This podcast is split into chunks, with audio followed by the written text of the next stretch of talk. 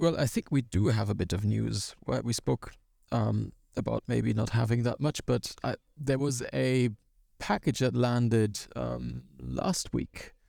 I think yes, you wrote about it in um, iOS Dev Weekly as well, and that is Okay. Swift Win thirty two by Saleem Ah, Abdul yes. Rasool. Yeah, I, I thought I thought I'd maybe pull this forward into the news section, uh, not just as a package towards the No, I think that's a great idea to talk about that. yeah, I got good feedback on that um, opening um, comment actually this week. So yeah, Yeah, I. I really like that. And just to, to mention Saleem Abdulrasool, he's also known as compnerd. Uh, That's actually what I what I map his his uh, persona to um, on the Swift forums and everywhere. So he's the, I think the maintainer of Swift on Windows and also the person who brought that to exist into existence, I believe. yeah, Um, and so he submitted, or someone submitted, I'm not sure um, what the order of events was, but we have it in the index now Swift Win 32 Windows, a Windows application framework in Swift.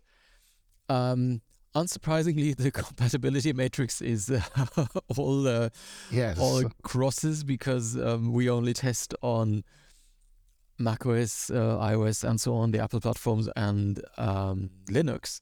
So that's not a big surprise, but that sort of brings or mounts the pressure a bit what our strategy is with respect to the next platform, I suppose. I mean, Windows has always been one of the leading candidates, and we've obviously talked about this before and tossed around the ideas um, the idea to um, to add it and when will we add it? How will we add it actually? Because i've been thinking about this a bit and it's a bit of a departure because with macOS and linux we have the option to run this pretty much ourselves. I mean just speaking for myself i have no real access to a windows machine where we could even where i could even experiment with building um, Swift packages on it. So it'd have to be either cloud based or I'd have to, you know, get a, a Windows laptop or uh, some kind of Windows machine. So that's sort of been an impediment to experimenting further with this. Um, and in that same vein, there's another package that I saw just last week that mentioned one of the platforms that we're not supporting yet, and that is WASM. So there's an explicit mention. I believe it was a point free co package. Um, and there it was just mentioned as an additional platform that they support, so which is different because the Win32 platform is actually one that is Windows only, right? So this is a package um, that is specifically for Windows. I'm sure we have other packages that that will be compatible with Windows once we start testing, but you know that's just because they happen to also work on Windows, while this one certainly requires Windows. I, I think it's a, a great idea, and we've talked about it several times. But I, I think I think the time is is arriving for us to uh, think seriously about adding uh, Windows compatibility. Um, and you mentioned the Win32 uh, package. I think it was actually me that added that package on uh, Thursday or Friday last week because Right. I was I was doing a bit of research for that article I wrote on iOS Dev Weekly and uh, ended up poking around in uh, Saleem's uh, GitHub list repository list, and I found I found that one. I think the WinRT one had already been added, but the Win32 one hadn't, or I may have got those the wrong way around. We had one, but we didn't have the other. But it's great to see. Um, it's great to see that kind of work happening, and I think Saleem deserves all the credit in the world for for for not only doing the work that he's done to bring Swift to Windows, but also for having the momentum and uh, kind of the, the the force of will to get it done because it was it was probably not the well it was certainly not the easiest task in the world I'm sure Yeah. uh, but it was also probably not the most obvious thing to do um, as an independent person outside of the Swift project so I think he deserves a huge amount of credit for that Yeah, and he's been doing this for a long, long time, right? I mean, I Yeah, I don't even he is. remember when he started uh, adding Windows support, and initially, I believe it wasn't even you know in Swift itself, so there was a lot of absorbing upstream changes into his um, branch or fork of it, I believe. But that, I think that a- a lot of that has changed in the meantime. So yeah, there's there's a little for for people watching what's going on. If you want a spoiler for iOS Dev Weekly, check out what stuff gets added to the package index on Thursdays because that's when when Dave Dave, yes. uh, Dave spoils his newsletter. Pretty much, it's quite quite a common uh, thing that I'll find something on a Thursday that I want to add to the index. Yeah, so I, I was thinking a bit about our next platform, and May is probably not a, a great time to to actually add a new platform because you know in June there might be something new happening. So we we always have to be a bit careful what we take on because adding a new platform isn't just a one-off thing. It then becomes a an ongoing concern. You know, like maintenance. Um, in particular, a platform like Windows, which we'd have to well, that's something to discuss, but likely something that we'd have to maintain, right? We'd have to maintain Windows machines. Yes. Perhaps there, there's an alternative way to actually do it, which I want to maybe briefly talk about. And that's one I have high hopes for because it would solve a lot of the effort that we would have to, you know, bring and put in otherwise. And that's um, Swift's cross compilation support. There's a um, evolution proposal out by Max Desiatov right now. Or actually, I think it might have been um, approved by now, and that's about uh, cross compilation destinations. I think that's that's just the first stop uh, step in a range of proposals to be coming to give Swift the capability, you know, cross full uh, cross compilation capabilities, and having that would save us a lot of trouble because maintaining Windows machines for the Windows testing, I mean, it's possible, but then we'd have yet a third, yet another, you know, platform in the mix that we'd need to maintain, update, and and also set up the build environment for. Whereas if Yeah. we could rely on cross compilation, that would be really great because we'd probably still want to choose either macOS and Linux as a single one that does everything then, but we'd at least have that choice to run the compiles on a single platform. All the runners being the same would give us a lot of um, advantages. You know, we just we have an easier time managing our capacity because it's all the same. We could just add machines, and every machine can build everything. That's that's really nice.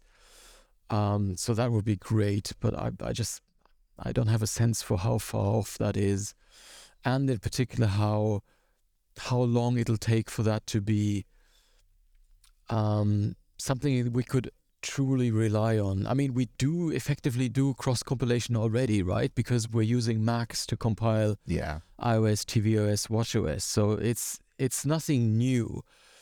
Um, that that doesn't automatically mean it'll be you know perfect for Linux and you know all the other platforms that are you know less common as as those Apple platforms.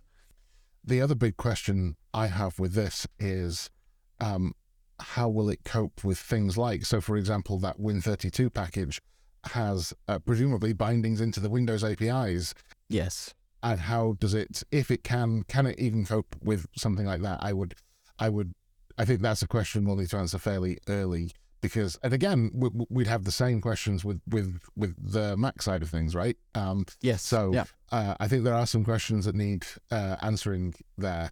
Um, there is actually another option on how we could approach this, which is uh, again something that came from um, uh, an article I linked to in iOS Dev Weekly this week, which was uh, it was a it was a post on continuous integration um, at Airbnb from uh, Michael Bachand and Zhenwen Chen. Uh, and they were talking about, I don't know whether you, you spotted the article, but they were talking about uh, an enormous uh, kind of redesign of their continuous integration environment at Airbnb and switching it from, they had 300 uh, CI machines, which is an enormous amount. I can't even I can't even imagine. They were talking about the problems of you know applying updates and making sure they were Yeah. in a stable situation and logging onto one and rebooting it and that kind of thing. And they switched to a uh, AMI based environment in um, uh, in Amazon. So they have base images Yes. and yeah. then on demand they spin up a machine from that base image they run some ci and at the end of it they they they shut it down or i mean it's a more it's a long article so i'm summarizing uh, terribly here, but um, but roughly that's the that's the approach that they took, and we have the you know we're running in cloud environments, so we have the potential to do something similar um, if we if we wanted to kind of look into that side of things. It's certainly another option. Yeah, that'd be great. I mean, we talked about Tart in the past, which on macOS offers um, virtualization, you know, like where you can spin up Macs, um, which would help a lot. I mean, on Linux, we're sort of saved a bit by Docker, which effectively does that to a degree. It's effectively doing it. yeah, Yeah. yeah. And um, I've every year in June at WWDC, I I hope for something Docker-like to uh, happen for macOS, but I I think that'll be a forever hope. Maybe this year, Sven. Maybe this year. Oh yeah, right, yeah. Not long to wait. Four weeks, is it? three, yeah, three. It's three weeks. Yeah. Um, the other thing I was thinking about, how would we actually decide what platform to pick next? I mean, it's unrealistic that we do multiple at the same time. How would we judge just effort? How, do we have a sense for how how much demand there is for win- Windows over WASM, for instance? I think effort has to come into it, but I don't think it should be the the primary um, metric. I go on on really kind of gut feeling. What's what feels like the right platform, and to me, I think the gut feeling is very strong. Actually, that that that it should be Windows. I think WASM is certainly one that we would like to add at some point, but it feels it feels to me like Windows should be first. Do you have a use case in mind, or do you do you think there's a can you think of a project that actually has Windows demand? I feel like I'm going to refer to iOS Dev Weekly a lot in this uh, episode. I, I have to admit, I'm prompting you a bit there. what I was actually writing about on Friday in the newsletter was um, so there's a web browser which has been around on Mac for a little while now. I think maybe like a year or just over, something like that, uh, called Arc. And um, currently, so it's a Chromium based browser, so it uses the Chromium rendering engine. Uh, with a Mac uh, user interface on top of it, and up until well, still up until now, it is Mac uh, only uh, in terms of where you can run it. Uh, but they are currently doing a um, Windows version and using Swift to build that Windows version, which is, um, I think I described it as ambitious Yeah. because I think it it, it is certainly quite ambitious. Um, and so, and actually, that's Saleem is working for um, Yeah. that company. It's called the Browser Company, uh, and he works there at the moment. And presumably, he's leading that uh, initiative. Yeah. And I actually had a little chat. I actually kind of got it wrong in the newsletter. I've I've posted an update to it this morning just to uh, a correction.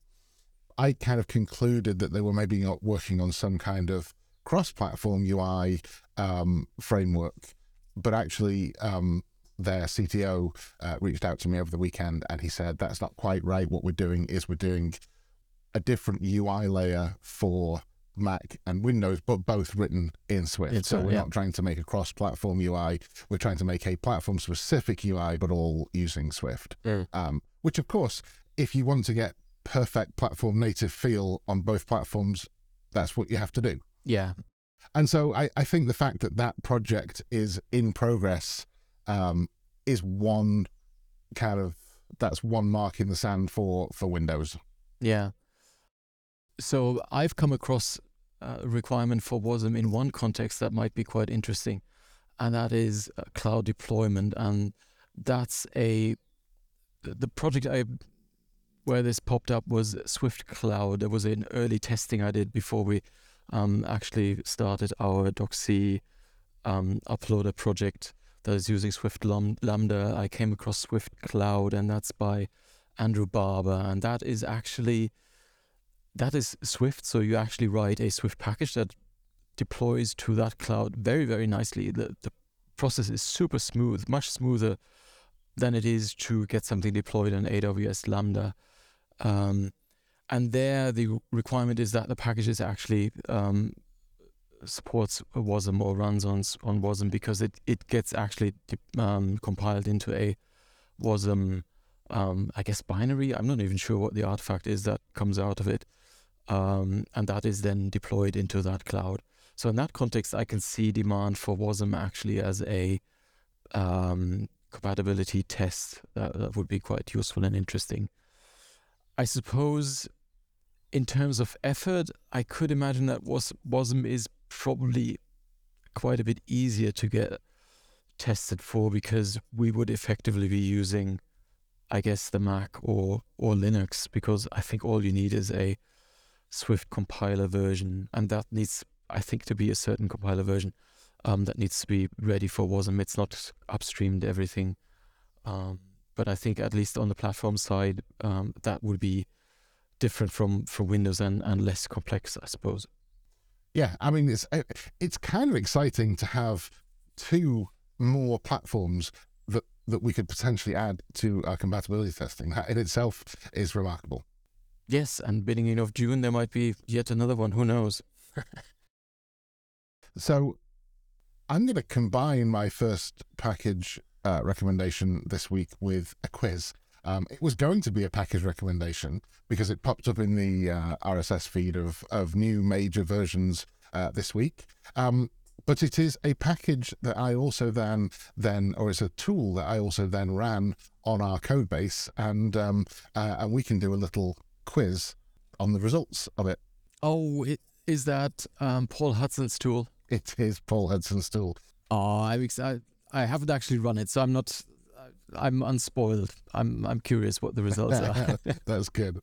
So the tool is called SitRep, uh, and it is a um, uh, a tool that will take a look at your Swift code base and give you statistics on it.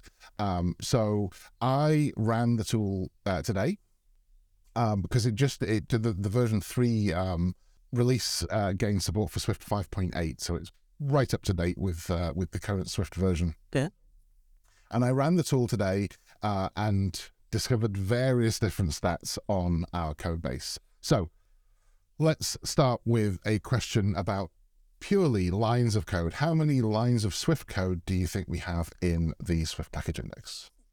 Ooh, I ran a tool a few months back, and so I think I might have a sense of this, and I think it was 30k. Okay. Um, you are underestimating. If in total lines of code, which I presume includes comments and uh, all the rest of it, we have 46,000. Okay. And um, in, in source code, we have 40,000. So uh, there are 6,000 wasted lines of code in our code base.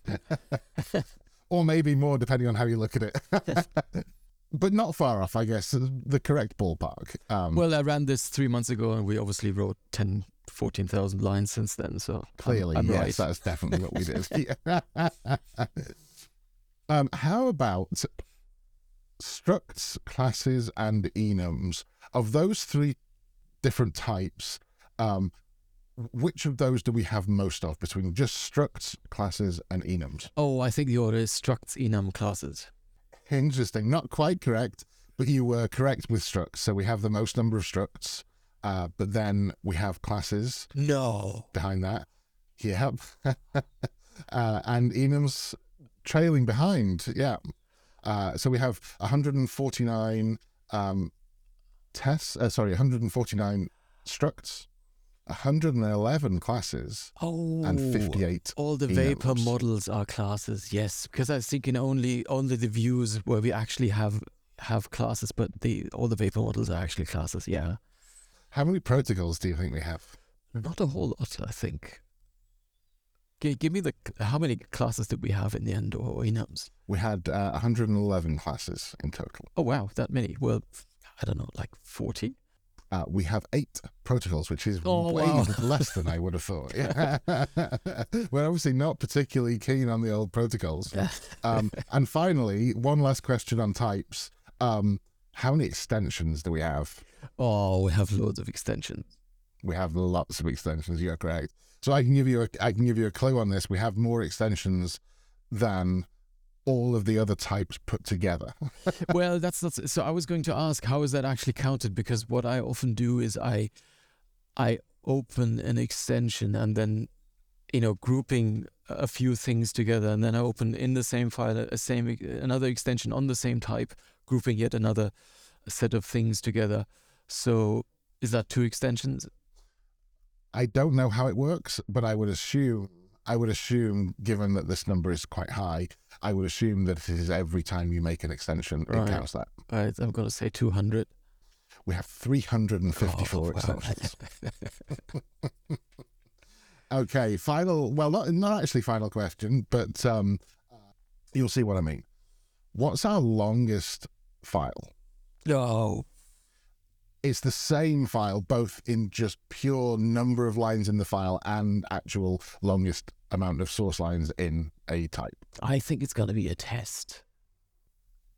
And I'm going to say it's analysis tests. Not quite. I think it, it, you'll actually be pleased to hear what the, the file is. It is a test. Um, and given that the, sw- uh, package index is a search engine, it is actually our search tests that is the. Uh, Oh, search, of course, because all the all the SQL is expanded and tested. Right? Yeah, yeah, yeah. Oh, yeah, but it's good that it's a test because those are and it comes in at almost 1,300 lines of code. Yeah. Oh wow.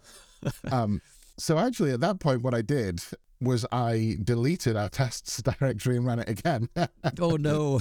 because I, I, I thought, well, what's what's the largest class? Um, or, or there's the- I think it's not actually a class, but what's the largest type um, without the tests? So what's your guess on that? like type of file. Uh, it's actually the both. They're both the same. Both the file and the type are the largest. I'd say again analysis, although that's not a type, that's just a file, so that can't actually be um, search.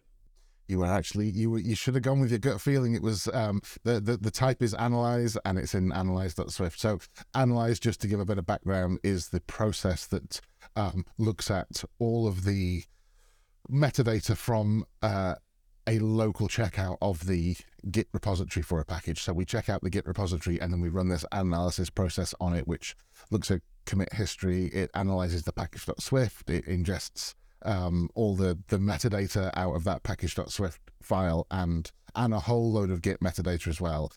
But actually, given that it is such a um, a, a large process, um, the number of source lines is not that bad. It's 623 lines, which I think, given that's our very largest file, I think that's kind of okay actually.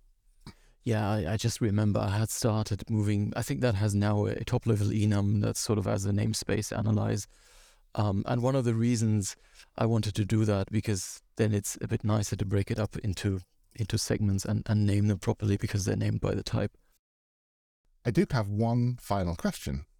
Um, so once I ran the tool again without the tests folder, I was able to see how much of our code is in code and how much of our code is in tests. Um, and I won't ask you for numbers here, but as a percentage, how much is code and how much is tests?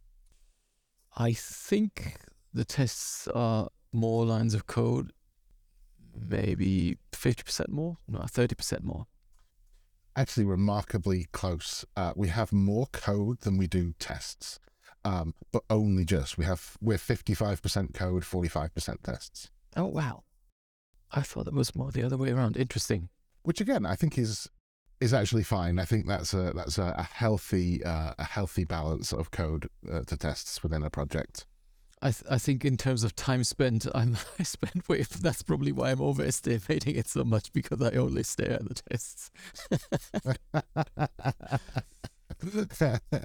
so yes, that's so that's both my first package recommendation for this week, and also nice. uh, a little quiz for uh, for you, Sven, and for everyone to uh, hopefully get a bit, of- bit of insight into what uh, our project looks like. Um, and I would recommend it's very easy to install. It's actually you can install it trivially with um, Homebrew.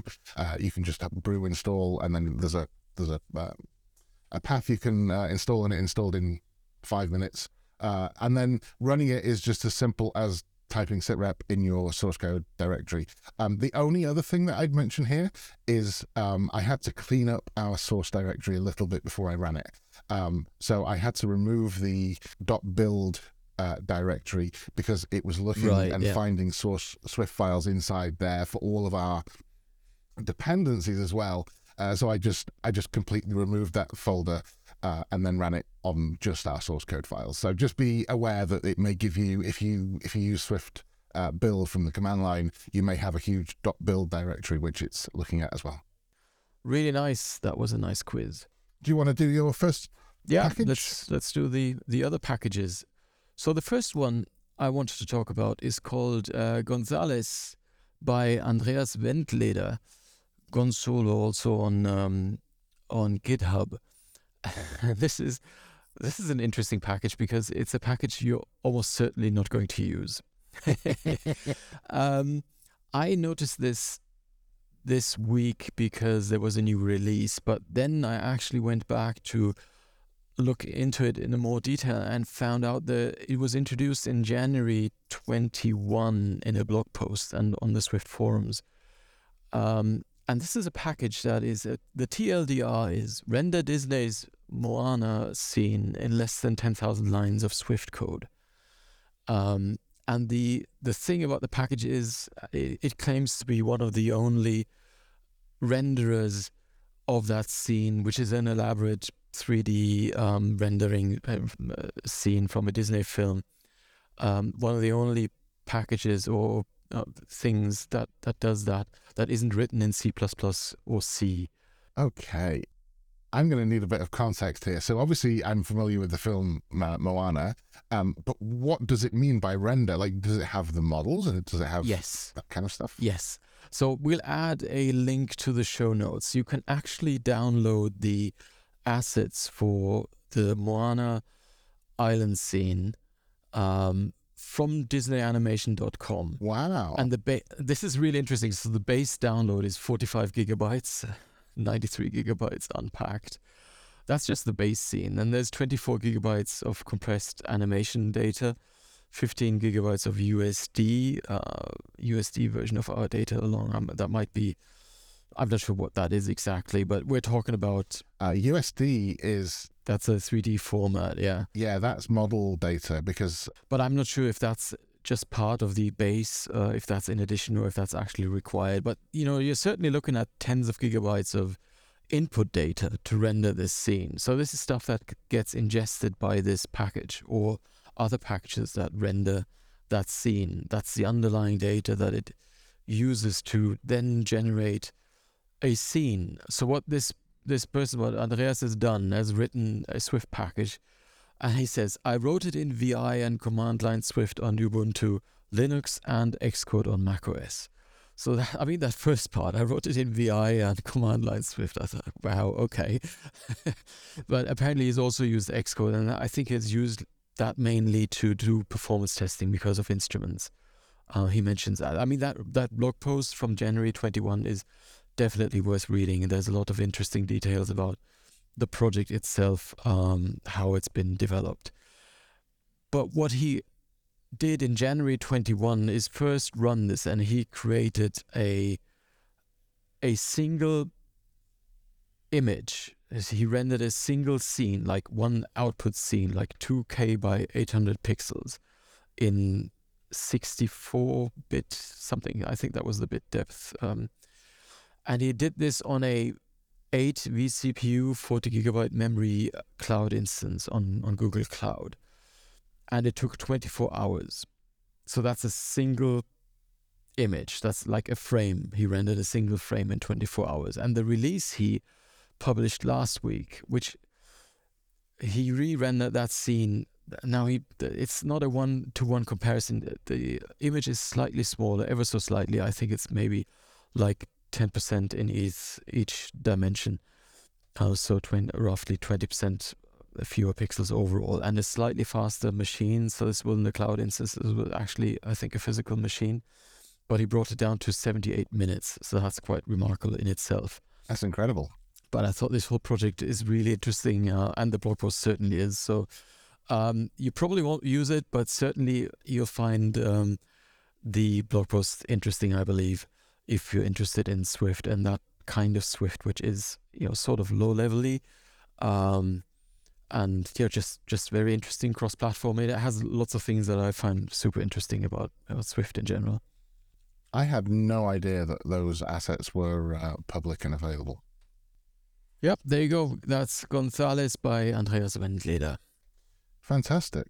Um, so my next um, package is one called One Finger Rotation um, which I, I spotted it because it's an it's kind of an interesting uh, title. I spotted it in the RSS um, uh, list of package updates, and I opened up the uh, package page for it, and instantly at the very top of the README file is the most beautiful animation and um, explanation of well, not it's, it's not even an explanation because it's not what it does at all, Yeah. but it's a beautiful, eye-catching animation, uh, and it made me want to learn more about this. So the control in itself is a gesture, so you can add a one-finger rotation gesture to any view. So if you imagine if you were designing uh, a UI that had a uh, a rotary dial on it, this would be a gesture so that you could move your finger across the surface in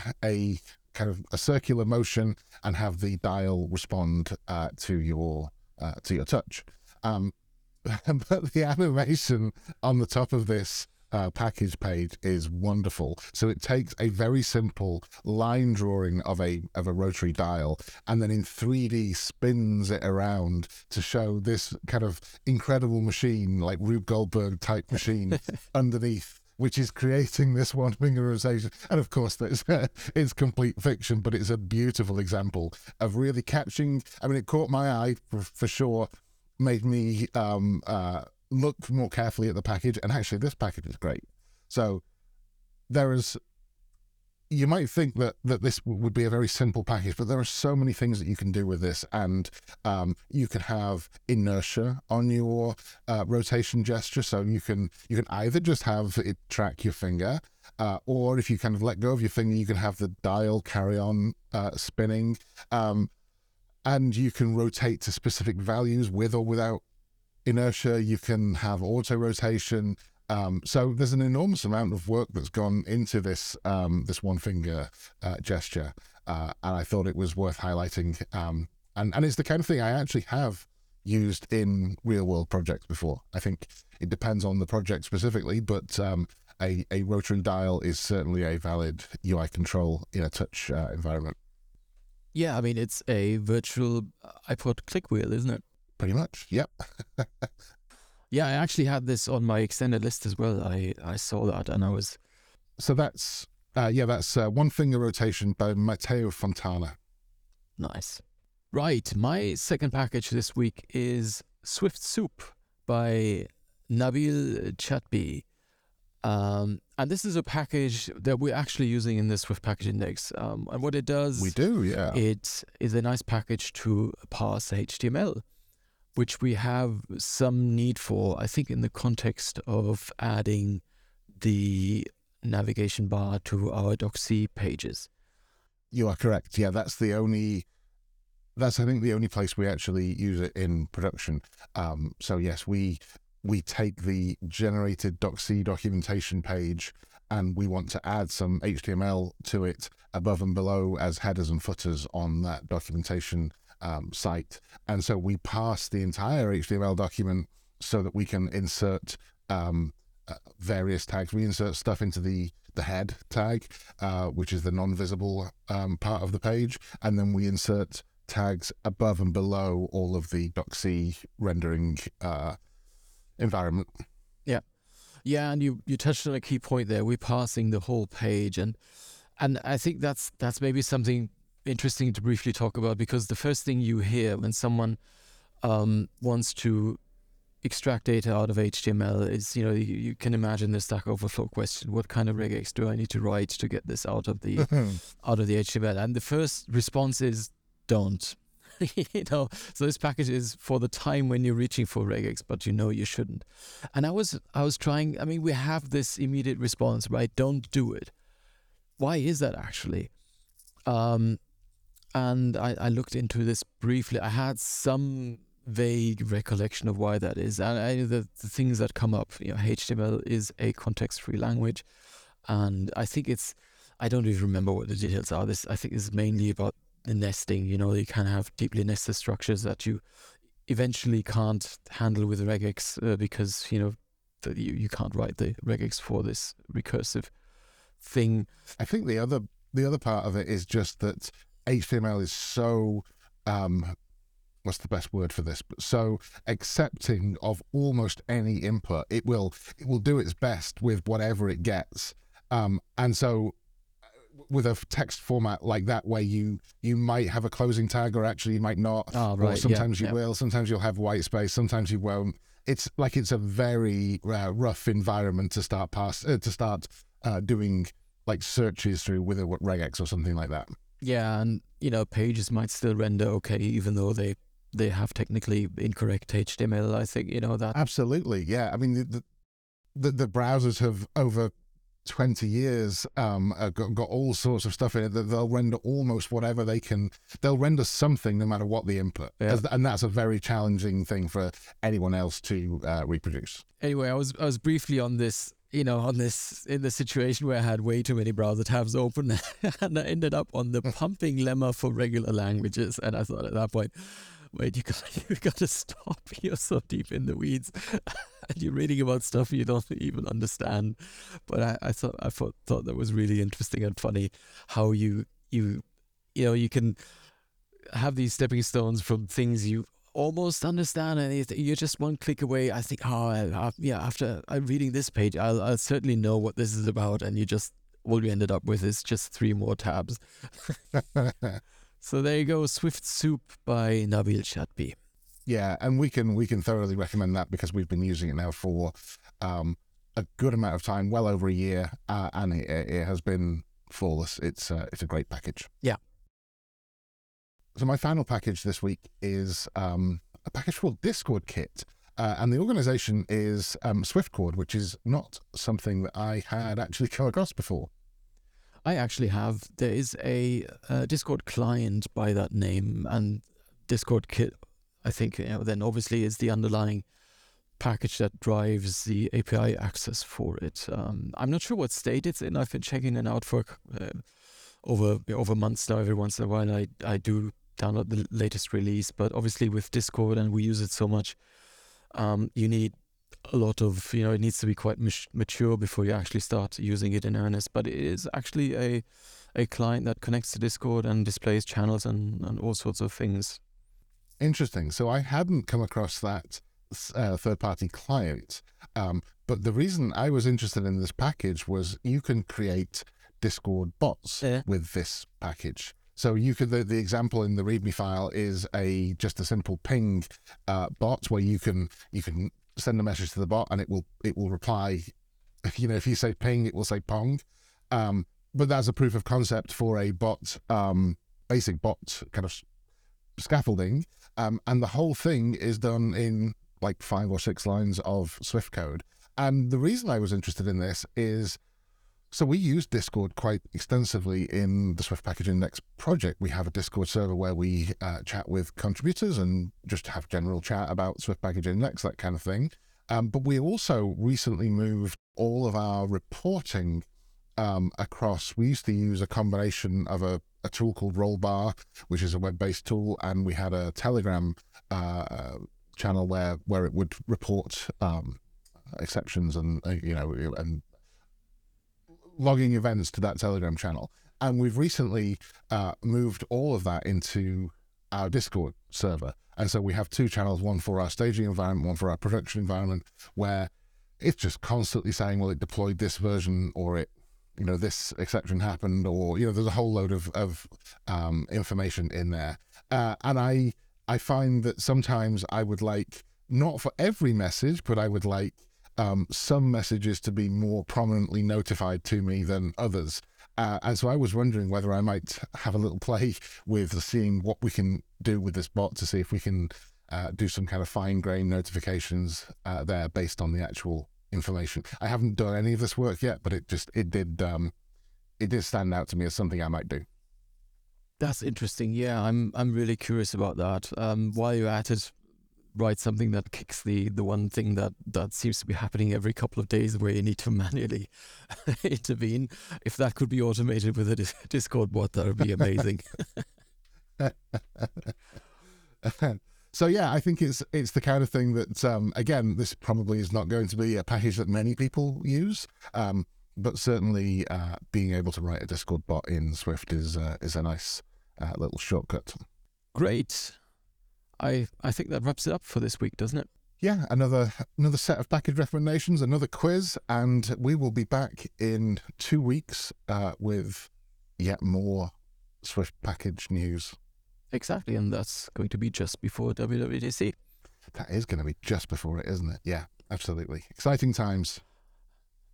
All right, see you in two weeks. Bye bye. See you then. Bye bye.